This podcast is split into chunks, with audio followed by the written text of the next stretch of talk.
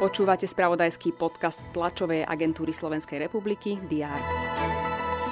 Po večerných búrkach vyhlásili v okrese Sobrance mimoriadnu situáciu. Počasie vyčíňalo najmä na východe Slovenska. Ivan Šimko skončil vo funkcii ministra vnútra. Prezidentka mu odobrala poverenie, rezort bude viesť premiér Ľudovít Ódor. Šimkov odchod odôvodnil naštrbenou dôverou medzi ministrom a vedením polície. Futbalisti Slovana Bratislava postúpili do druhého predkola Ligy majstrov. To sú niektoré z aktualít, ktoré sa udiali počas včerajšieho dňa.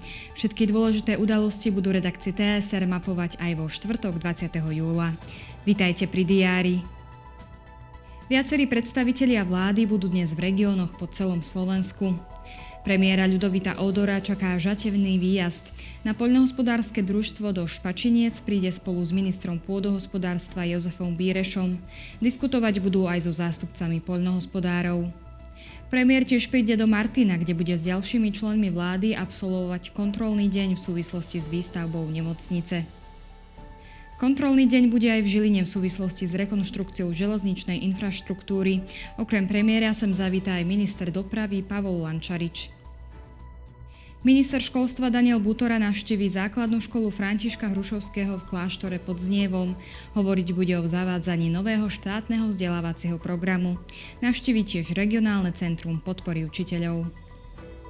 O simulovaných záplavách na Dunaji bude v Dobrohošti hovoriť minister životného prostredia Milan Chrenko spolu so zástupcami ochranárov a vodohospodárov.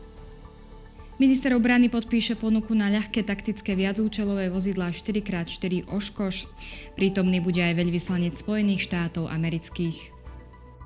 V Bruseli sa koná zasadnutie Rady Európskej únie pre zahraničné veci.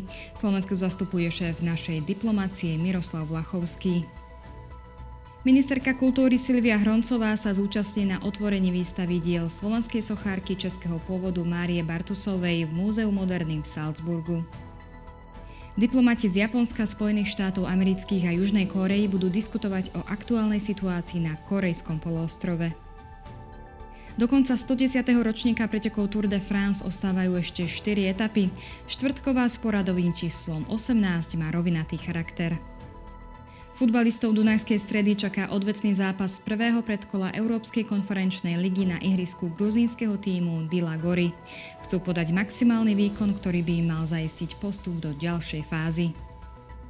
Dnes bude na Slovensku slnečno, na severe a východe miestami búrky. Teploty sa vyšplhajú na 25 až 30 stupňov. Ďalšie dôležité aktuality nájdete v spravodajstve TSR a na portáli teraz.sk. Želám vám pekný deň.